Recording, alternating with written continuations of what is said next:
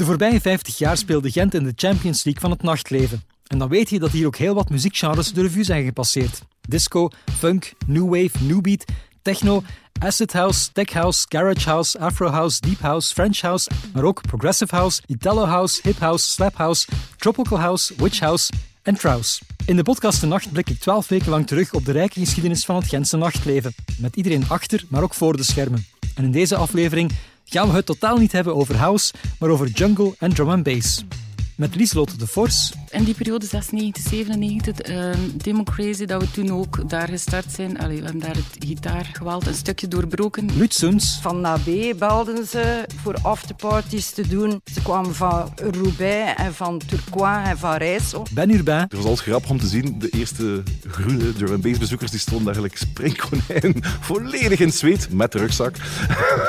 Volledig te gaan. Terwijl dat eigenlijk niet de bedoeling is, maar bon. Karel Heinz van Bokstaal. Had een hele goede reputatie. Hè? In Engeland, in Londen, van ja, die mensen die menen het. Je wordt goed verzorgd, je hebt een goede soundsystem en je mocht daar ook je ding doen. Nicolas van de Caveille. Iedereen was eigenlijk benieuwd en kwam van de andere zaal naar de drum and bass zaal en kwam met een open mond kijken. En Jurgen van Essen. Het wijze ervan was, in drum and bass in de jaren 90 en jungle, het waren invloeden van alle kanten. Uiteindelijk van reggae, dub, soul, uh, jazz, uh, techno. Uh, gelijk wel had alle, allerlei verschillende soorten drum and bass uiteindelijk. Mijn naam is Ben van Albom en dit is aflevering 6 van De Nacht. En die nacht die werd midden jaren 90 al snel ook gekleurd door drum and bass. Want Gent was niet voor iedereen een technostad, vertelt Nicolas van de Caveille. Voor ons was het volledig een drum and bass stad. Uh, dat valt eigenlijk ook gewoon een beetje samen met mijn leeftijd. Hè. Op het moment dat ik plaatjes begon te kopen, opeens was die drum and bass daar en ik was vertrokken. En uh, samen met uh, leeftijdsgenoten Carlito en uh, Alain, waar ik samen Juice Blenders mee was. En Davies, die in de Music Mania werkte. Jurgen, die hier ook aanwezig is. We waren zo toch wel een klein beetje een sceentje hier in Gent. Wij, wij, waren zo een beetje de canvas van de drum bass eigenlijk, de meerwaardezoekers. ja, je had natuurlijk RNS hier in Gent, heel belangrijk. En bij mij persoonlijk is dat dan drum bass toch gekomen door die RNS-compilaties In Order to Dance. Die In Order to Dance, die zes, die, die rode doos, dat was voor mij ja, echt het begin. Ik denk dat wij in 95 gestart zijn met uh, de Production Room, een boekingskantoor. En een paar maand later in hetzelfde gebouw is Jurgen gestart met de platenwinkel, Fried Chicken Records. En dat wij daar dan eigenlijk... Um, door een paar uh, heel grote fans van het genre uh, naar Londen getrokken zijn. Echt naar Black Market Records en naar de platenwinkels daar gaan zoeken. In de kelders, opnieuw. naar uh, wat dat ze enkel in, de, enkel in de kelders eigenlijk de drum and bass platen. Dat was toen nog jungle. Het was nog geen drum and bass. de jungle platen verkochten. En dat we die dan meebrachten naar Kortrijk. En dat we eigenlijk ook een aantal mensen aantrokken in Kortrijk die eigenlijk hun plaats nog niet vonden ergens anders, omdat die ook met dat genre bezig waren. Uh, One Time, Jeroen Jolie, die woonde in Leuven. Die uh, zat bij Scorpio Records, maar die was daar de enige die bezig was met jungle. En die, die zat meer in Kortrijk, in de plaatwinkel bij Jurgen en achteraan bij ons. En dan boven. die woonde daar eigenlijk. en dat was toch ja. Um, ja zeer vreemd. Hè? Het feit dat Davis uh, plots uh, vanuit Gent naar Kortrijk moest komen om te werken in de Music Mania. Dat die daar ook een collectie uh, hip-hop en jungle aan het opstarten waren, omdat het zo vreemd was dat er een nieuwe speler was. Dat heeft een, even geduurd, maar niet zo lang, vooraleer dat we dan eigenlijk heel de beweging vanuit Kortrijk, dat iedereen verhuisd is naar Gent, denk ik. Maar de, de link was misschien uh, uiteindelijk het uh, eenjarige bestaan van Fried Chicken in Kortrijk. Ja. Hebben we gevierd in Gent in de Democracy in de tijd, in de Reinhardstraat. En we hebben toen Ed Rush uitgenodigd. Ja. En zo zijn we hier binnengeraakt in die vreemde stad, weet je wel.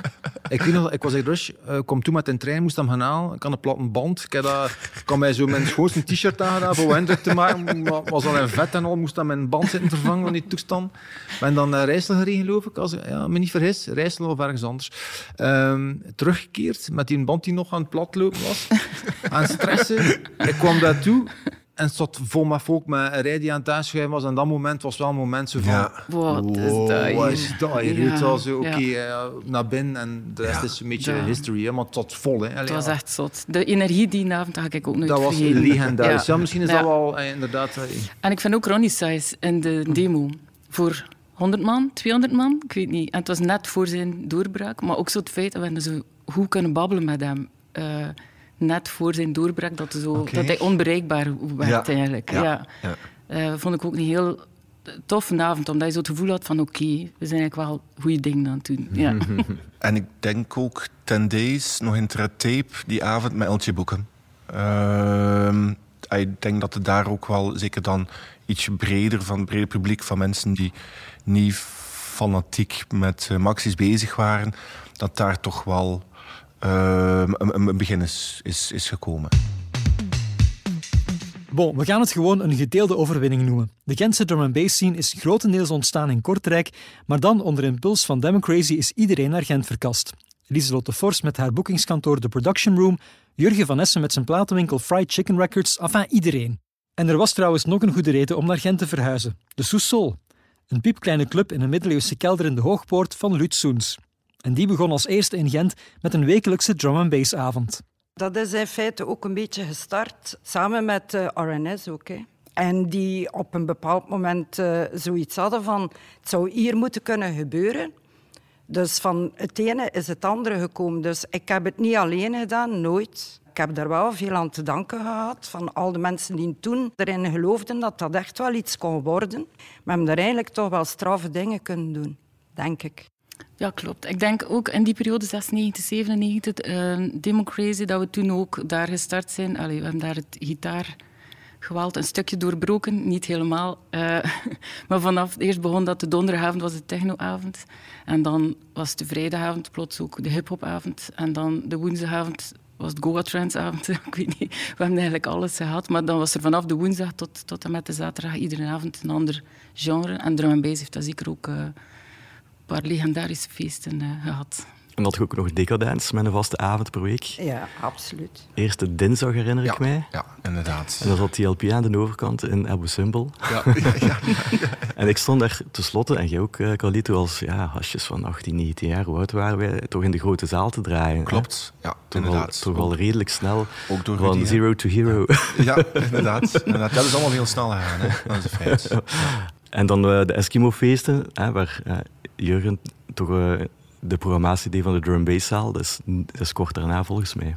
Ja, dat was een beetje ja, dezelfde periode ongeveer. Hè. Um, 98, 99, ja. ja. Uiteindelijk um, zijn er toch meer dan, dat, dan dat ik dacht. Eigenlijk. Het zijn er echt een hele hoop geweest van die Eskimo's. Ik dacht er zo'n stuk of drie, vier, vijf, maar het zijn er zo bijna dubbele. ja, ja. Ik dus ja, dat moet toch wel een paar jaar... Ja, voilà. Dus dat moet wel een paar jaar geweest zijn uiteindelijk. Maar dat was inderdaad, ja, toen was het eigenlijk heel, ja, ook met jullie, met Juice Blenders en Calito en Working Class en iedereen. Toen was het eigenlijk wel vrij los aan het gaan uiteindelijk. Hè. En ook naar het breed publiek, hè? breder publiek. Natuurlijk, maar dat was juist het, het leuke ervan, eh, van die concepten. Allee, zij, zij, waren eigenlijk de, de eerste die dat, in mijn die dat gedaan hebben in België, die, die verschillende zalen. Dus um, mensen gingen van hip-hop zaal naar drum and bass of omgekeerd of, of passeren krijgen Dat is nog wijs die energie of dat vind ik leuk. En zo had een beetje die interactie uiteindelijk. Mm. Dus ja. Die guests die toen kwamen waren een grote namen. Wij mm. mochten daarvoor en daarachter draaien. En hey, dat, is, dat lijkt voor ons, dat was toen gewoon, ja, men dat nooit beseft. Ik toch niet, weet wel. Nee, nee. dat was, ja, we gaan draaien, we gaan, gaan draaien. Mm -hmm. En zeker dat heb jij dan ook opgebouwd, Jur, op de duur. Zeker dan ook naar Star Wars. Je had een hele goede reputatie hè? in mhm. Engeland, in Londen. Van, ja. ja. die mensen die menen het. Je wordt goed verzorgd, je hebt een goede soundsystem en je mocht daar ook je ding doen. Mhm. Mhm. Dat, dat, dat is ook belangrijk. Hè? Dat telt ook. Hè? Op die manier bouwde Gent in de tweede helft van de jaren 90 effectief al snel een stevige drum and bass reputatie op. En daar zat Jurgen van Essen voor een groot stuk tussen als promotor van Enter the Future, Star Wars en de Drum and Bass Room van Eskimo, maar ook als DJ, zowel solo als 187 als met Millennium Crew. Maar je moet echt wel weten dat hoe booming die scene toen ook was, van een soort Isle of Techno, maar dan Isle of Drum and Bass met 35.000 bezoekers, een beetje wat Rampage vandaag is, was toen nog lang geen sprake. Het eerste dat mij te binnen schiet is dat het vroeger publiek was van verschillende genres en doelgroepen en niches. Dat meer een mengelmoes was en iedereen was ongelooflijk gefascineerd door wat er allemaal gebeurde in Londen en, en de UK. En uh, iedereen was echt benieuwd en kwam van de andere zaal naar de drum and bass zaal en kwam met een open mond kijken. Uh, en dat is dan gaandeweg meer naar een specifiek soort publiek geëvolueerd. Het is ook zo natuurlijk dat drum and bass wel een uh, ongelooflijke visuele en culturele impact had. Dat stond compleet naast techno. We praten over Eskimo, maar de drum bass zaal was gewoon legendary. Dat like, je werd er naartoe gezogen and you just couldn't get out anymore. Drum bass was something new and emerging. Visueel, geluid, alles. Het was gewoon een, een the future in your hands. En Jurgen heeft dan ook een feest gedaan Enter the Future. En ik denk dat die naam nog altijd wel staat als een huis, uh, voor mij dan toch. Die naam is trouwens gewoon gepiekt. Dat een tune van uh, Drudge and Optical of ja. Optical and Rhyme Time of zo. Ik dacht, oh, ja. dat klinkt goed, we gaan dat pakken. dat, dat, zo ging dat toen, hè? Nog altijd. Voilà. maar op vlak van publiek, ja, ik denk dat, dat Sousol, um, was er dan misschien een beetje een uitzondering op. In de Sousol, de donderdag, ja, wij mochten daar ons, on, ons ding doen, ons zin doen. Uh, Lutje nodigde ook altijd nieuwe DJ's uit, beginnende DJ's. Maar daar werden wij gewoon, ja, dat was, dat was een, algemeen, ay, een, een, een algemeen publiek. Hè. Mensen kwamen daar eigenlijk initieel voor een cocktail te drinken. En werden dan geconfronteerd met drum hey, om, het, om het heel kort door de bocht uh, te zeggen.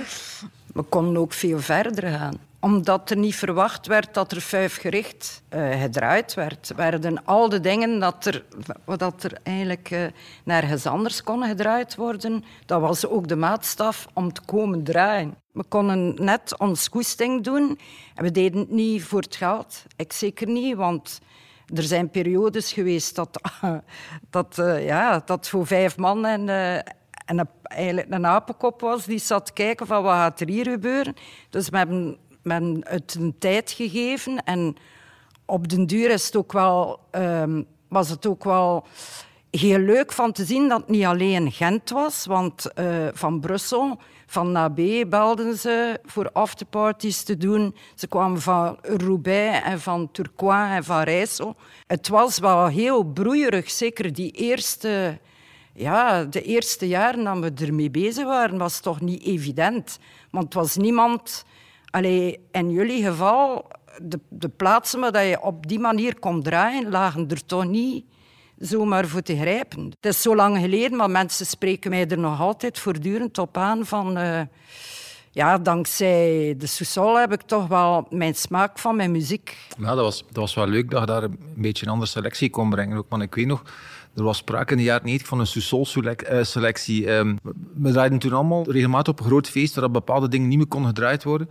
Eh, dingen zoals Caliber of zo, ik zeg maar iets, die nu eigenlijk ja, legendes zijn geworden ondertussen. Voilà. Um, en dat kon, dat kon toen uh, in, in draaien eigenlijk. Um, op die donderdag was zeker... Uh, dus hey, dat was wel plezant. Want dat was echt zo, ah, dus eentje voor dan, eentje voor dan, eentje voor dan. En het was dan eigenlijk zo proberen ja, selectie zodanig op punt te zetten dat je die voor of achter je zo haventje, weet wel. dat is nog altijd, hè? ja, dat is de drijfveer, ja. En plus dat, dat de meesten die ook uh, draaiden in die periode ook in de beste platenwinkels werkten. Dus van op het moment dat het nog maar net uit was, dan het was, toch niet uit? of het was nog niet uit. Uh, hoorden wij het al. Dus dat was, dat was gewoon fantastisch. Plus al de afterparties. Uh, legendarische afterparties zelfs.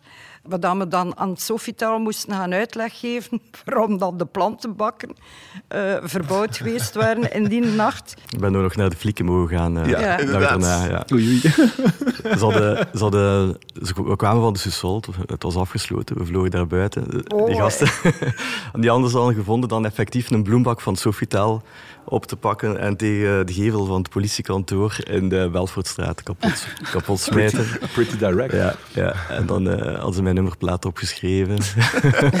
en dan uh, moest ik van Jurgen uitleggen dat, dat wij daar niets mee te maken hadden en dat we gewoon toevallige passanten waren die ik een lift gegeven had. Is het gelukt? Dat er zeker geen spoor naar, naar hem en zijn uh, verdachte feesten zou leiden. did, did they buy it? I know nothing. ja. Dus uh, goed, dat was mijn eerste keer mijn eet. een van de mooiste verhalen, Lut, dat ik toch heb van jou, is... Uh, ik heb heel veel rondgereden met Nicola en Alain. En, en Lutje, haar auto, was altijd beschikbaar. Een Mazda, dat ik het niet meer weet. Een klein dingetje. Nee, nee, nee. Was het een Mazda of een Suzuki, dat ik het niet meer weet. Uh, en dan was altijd, maar Lutje, ja, we moeten gaan draaien. Mogen we je auto hebben? Ah, Ben, uh, wil jij rijden? Het zou wel.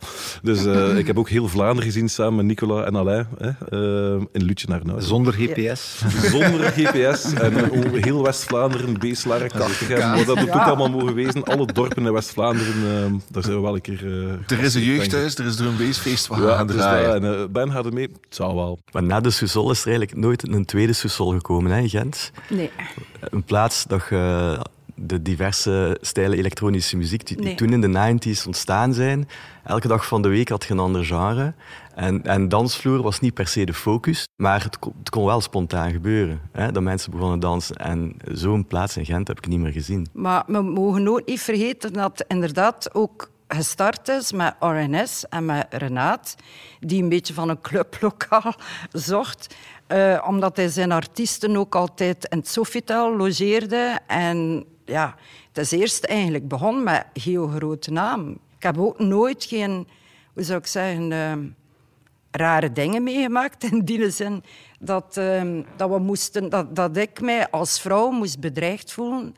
Want het was toch wel een gat onder de grond. En uh, het was altijd heel laat. Ik ben er wel een keer goed wel die een trap gevallen. Ja, ja. Iedereen nog. Ja, ja, ik weet dat nog, Nicola. Ja, maar hebben nu een keer moeten afvoeren naar de spoed. Dat is een ja. feit. Misschien even wat context voor wie toen nog in de Pampers zat of zelfs nog niet in die fase. Sofitel was de oorspronkelijke naam van het hotel aan het stadhuis. En RNS was toen een van de heetste elektronica-labels op aarde. Wat betekende dat er vaak heel bekende elektronica-producers in Gent rondliepen. En niet per se voor een of ander feest. Maar als er dan toch zijn, dacht Renaat van de Papelier van RNS, waarom ze dan ook niet ergens een paar uur laten draaien? Just for fun. En zo kwam het dat de Sousol, een club van 80 vierkante meter groot, een hoop legendarische house, techno en drum and bass namen over de vloer kreeg. Al was de Sousol lang niet de enige kelder in Gent die bekend stond om zijn drum and bass parties. Er was ook die van de Backstage, schuin tegenover de Vooruit, waar Ben Urbain verschillende feesten organiseerde. Ik wou per se vormgever worden.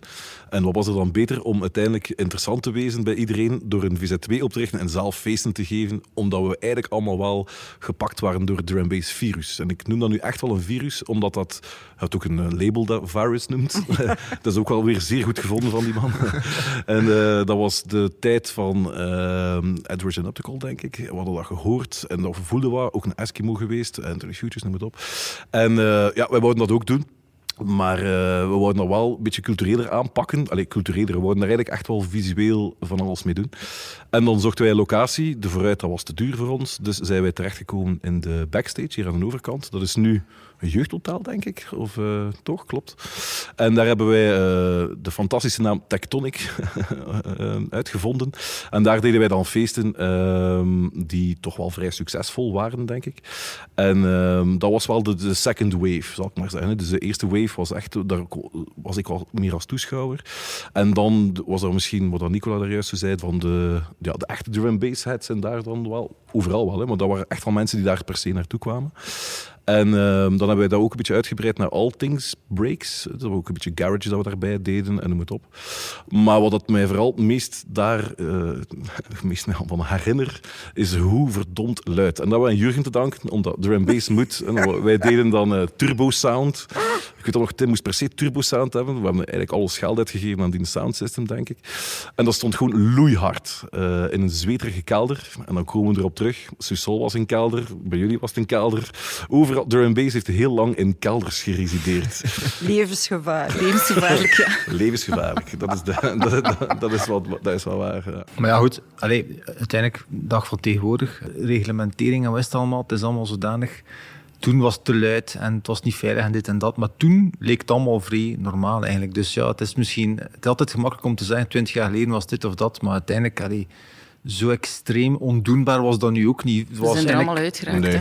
En, en, toen was het echt nog veel veiliger dan twintig jaar daarvoor. Dus allez, ik wil maar zeggen. Ja, ja. dat is wel waar. Maar het was gewoon een, een, een leuk iets, omdat we ook ons, ons creatief ei kwijt konden. Ik weet nog, de eerste tech dat we gedaan hebben, hebben we via via uh, bij een of andere kerel in uh, West-Vlaanderen terechtgekomen. En die spaarde tv's. En we hebben uh, 40 tv's gekocht en die aan de ingang gezet op testbeeld, om het zo maar iets te zeggen. met kerstmis hebben we allemaal kerstbomen omgekeerd gehangen. ja, voor ons was het dan echt wel de, de, ja, de, de, new wave, zal ik maar zeggen. En drum bass was daar de perfecte uiting van.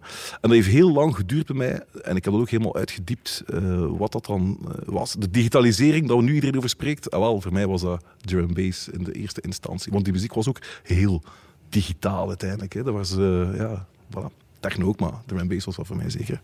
Als je kijkt naar de, de hoezen van uh, al wat uit de UK kwam, dat had zijn stijl. Kon je dat, kon je dat uitleggen welke stijl? Nee, maar dat was een drum and bass stijl. En als je dat vandaag ziet, dan weet je dat ook gewoon. Uh... Ja, naar die hoezen kijken nu. Hè. Het zijn er maar een paar die oké zijn, maar ja, de meeste...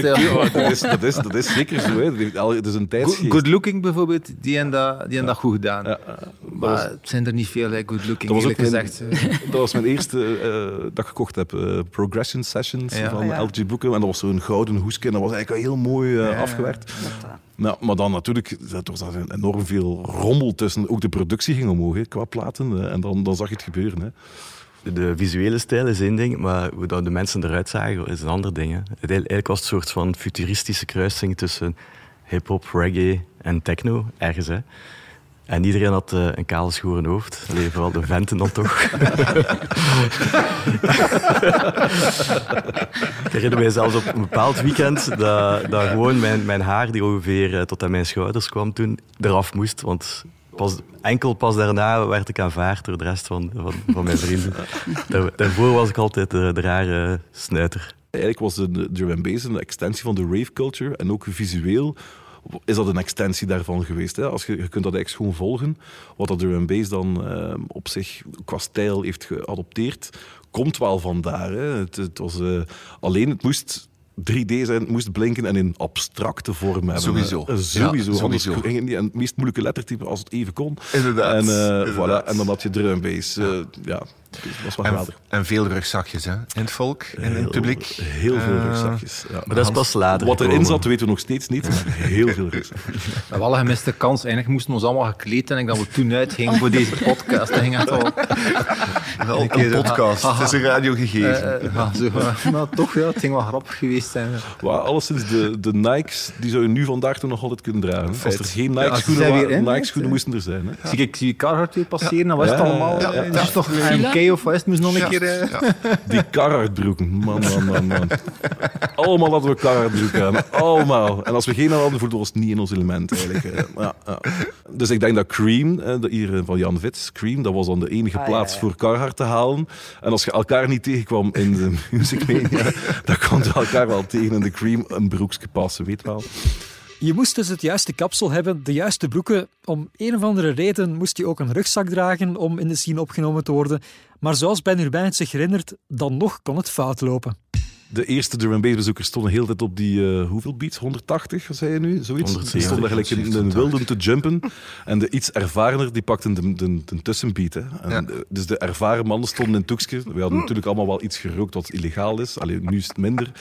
En wij konden niet meer zo hard springen, dus wij stonden zo een beetje te... Ja, de, baslijn eigenlijk, ah, de baslijn. Ah, ja, wat zou wel zijn. En, en de echte, degene die wist wat drum and bass was, pakte die die, uh, dat ritme eruit. En het was alles grappig om te zien, de eerste groene drum and bass bezoekers die stonden eigenlijk springkonijn, volledig in zweet, met rugzak.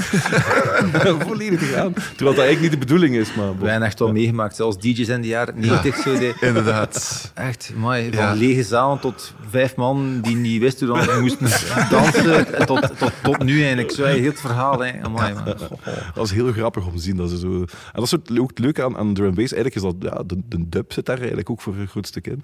En dat maakt het ook wel zo verslavend, vond ik, uh, die muziek. Het wijze ervan was, in drum and bass in de jaren 90 en jungle, het waren invloeden van alle kanten. Uiteindelijk van reggae, dub, soul, mm -hmm. uh, jazz, uh, techno. Gelijk wel had alle, allerlei verschillende soorten drum and bass uiteindelijk. En vond ik toch persoonlijk aan verschillende invloeden. Dat zorgde er ook voor dat er veel verschillende mensen geïnteresseerd waren in dat genre. Um, in de plaatwinkel zag ik dat soms bepaalde mensen die uit een bepaalde hoek kwamen, die naar jazz luisterden, vonden dan bijvoorbeeld Fotec wijs. Ik zeg maar iets. Het was ook een heel creatieve periode. Hè. Ineens kon er bijna geen label niet meer kleven erop. Hè. Wat dat bij mij drum dan wel het leukste was, was die keiharde drum. De Bad Companies, noem het op. En dat heeft dan ook iets zijn eigen leven beginnen leiden. Dat wordt allemaal harder, harder en harder. Maar als je dan luistert, is het al gezegd, LTG Bookham, dat is compleet jazz uiteindelijk geïnspireerd. Dus ik vond dat gewoon een heel creatieve periode, uh, ja. eind jaren 90. Er waren hip-hop DJ's die uh, dingen maakten op Ninja Tune of die scratchten op beats van Ninja, uh, Ninja Tune artiesten. Er waren Moex remixen door Dillinger en dat, dat hangde allemaal tezamen en dat klopte ook allemaal. Ik herinner, ik herinner me bijvoorbeeld de, de manier om drum bass te leren kennen, behalve dan in de platenwinkel, was um, prille internetradio. Bijvoorbeeld Radio 1, Fabio en Groove Rider. Maar door het uurverschil was dat op een onmogelijk tijdstip. Dat was eigenlijk van twee tot vier s'nachts. En moesten gaan draaien? Ja, nee, dat was tijdens de week. Dus wat deed ik? ik mijn, eh, de videorecorder van mijn ouders demonteren in mijn kamer. en dan legde ik mijn, mijn matras in de, in de gang, omdat het anders te veel lawaai maakte om te slapen in, in mijn eigen kamer. Dus dat, dat, waren de trucken die je moest doen om zo een beetje op de hoogte te zijn. Ja, dat was ook inderdaad voor internet, hè? Ja, of, of nu wel, hè, Real Player, hè, wie herinnert zich dan nog 56k en uh, meer bufferen dan kunnen luisteren, maar af en toe kon je wel iets meepikken. al meer naar eind jaren 90, hè, die Real Player, ja, die Napster. Maar dat was, uh, ja, nee, Napster niet. Real Player was eigenlijk de eerste streamen uh, audio. Hè. Ja, ik had er heel veel, uh, en dan, ik knap het dan ook op op een cassette, op een cassette ding, en dat was echt zo slecht, maar ja, had dan toch wel muziek. Ja. Had iets. Had iets, ja. Tracklisting bestond niet, bestond nee, nee, allemaal zelf maar zitten uit. Voilà. En rondvragen hè, aan de vrienden. Rondvragen. Wat is dat, wat is dat, wat is dat? Aan jullie. Ja. Of de boot nemen naar Londen. Ja. Zo oud zijn wij. Ja, ja. inderdaad. Pre-Eurostar. en daar tapejes kopen in, ja. in Engeland. Ja. De tapecultuur, dat vond ik wel echt top. Hè. Mm-hmm. Dat was echt top. Ik luister altijd naar tapes. In mijn auto, als ik naar hier gereden ben, ik heb met een saap van 20 jaar oud tapes, jongen. Ik heb met een coverpak in mijn koffer. Echt. Ik heb ze allemaal gegrijs gedraaid. Dat was gewoon geweldig dat je dan uiteindelijk je kon een selectie van een DJ gewoon kopen voor een, ja, een, fractie van de prijs. Volgens mij was ook compleet illegaal. Dat, volledig. Clearance, volledig, nothing, uh, niemendal. Maar dat was gewoon leuk om die tapes te hebben. En dan tijdens de week dat je dan, dat gevoel kon krijgen. En dat was, mm -hmm. dat was altijd wel heel... Allee, ik ben zeker dat jullie allemaal stress hadden als zo'n tape moest opgenomen worden. Want het is niet dat ik kon nog editen. Hè. Dat was gewoon live, naald erop, record ja. en upla, ga maar een keer. Ik vond dat, dat, dat, gevoel dat daarin zat in die tapes was wel uh, tof om uh, ja, die cultuur eigenlijk mee te dragen. We hadden op die feesten oh, in die tijd ook um, een standje altijd uh, ja. van de productieroom, dat we de tapejes verkochten ja. en ook Red Bull. Want je kon dat nog nergens krijgen. en dan reed naar Recam achter een paletje. Voilà, die podcast is er nu ook gesponsord. dat was wel handig als een hele nacht moest aan springen op drum en bass. Ja. Hoeveel uh, kilo MD'tjes? Moet er iemand hebben? Ah ja, ja minidiscs of wat. Ja, ja. Ik ga alles... Allee, Nog iets anders. Ja, ik ook. Ja, ik was ook even Red Bull. Ik denk van Red Bull naar nog iets heavier. Ja, dat Iedereen. Liedjes, ik mocht dat niet zeggen. Hè. Hoe, hoe gaan we daarover beginnen? Ja, de minidisc. Ja, minidisc, hè? dat was ja. echt het favoriete medium. Hè? Dat was obsessie. Oké, okay, misschien nu toch ook nog heel even zeer duidelijk stellen dat Lutsoens minidisc bedoelde. Een soort digitale cassetteschijf die in de jaren 90 een goed idee leek. Maar bon, dat vonden we toen dus ook van Carhartt-broeken, dus ja. Maar laten we het ook nog even hebben over Star Wars, wat intussen toch wel de langstlopende drum and bass party is in Gent. En wie beter om dat verhaal te vertellen dan Jurgen van Essen, die in 2001 met Matthias Kerkhoff boven de wieg stond van Star Wars. Volgens de, hoe dat ik het mij herinner, uiteindelijk. Want het is ook al een tijdje geleden. Volgens de legende. ik was toen al een maat van Matthias van Cosmos. Um, ik weet nog dat ik toen regelmatig met hem zo ja, dingen uitstak. Um, en ook draaide op zijn feesten. En ik dacht dat ik toen ook een keer een line-up gedaan had voor een, een tweede zaalken op Cosmos. En dat dat zo begonnen is. Ik weet nog dat Matthias bij mij thuis was. En dat we toen eigenlijk daar zaten. dat moment weet ik nog vrij goed in de zetel van... Allee, hoe gaan we, gaan we niets in de vooruit doen. Hè, voilà, puur drum and bass. En dat, en dat toen, ja, het is goed, let's do it. En hoe gaan we het noemen? En ik had zo van die Star Wars popjes... Uh, uh, ik verzamelde dat toen, ja, ik weet. dat stond daar zo op een kast, zo, ken dat. En echt, was echt zo van, ja, ah, ja, oh ja, kijk, we gaan het Star Wars noemen. Zo. Maar we ook niet gedacht dat dat nu zoveel later nog zou bestaan. Het was eigenlijk zo van, ja, we gaan die naam kiezen, het klinkt wel cool en we gaan een keer feestje in de vooruit. Maar, allee, Nu ja, twintig jaar later, juist twintig jaar later eigenlijk, uh, 100 edities of zo niet verschenen. Allee, het is wel zot eigenlijk. Hè, ja. Maar wel met de Z, Jurgen. Star Wars, een Z van ja. Cosmos. Hè. Ja. En de, Z, de Z is nu helemaal terug, hè. Streams. Ja. Wat wij nou voornamelijk gedaan omdat het niet hetzelfde mocht zijn, zeker. Als, voilà, uh, als copywriting. Hè. Zo'n lawsuit uh, van George Lucas, ik denk dat dat niet goed zal zijn. Nee, denk het ook niet. Ja, uiteindelijk zijn we nog... Uh, allee, het is toch want die een podcast hier niet gaat checken, weet wel. Maar, Wat heeft de posters nog nooit gezien? Uh, Wat ik ook gedacht, op een bepaald moment zal dat wel een keer fout gaan, maar uiteindelijk is dat... Allee, ja, het is ook maar ja, een drum and bass feest. Het is in België en het is anders geschreven. Dus, allee.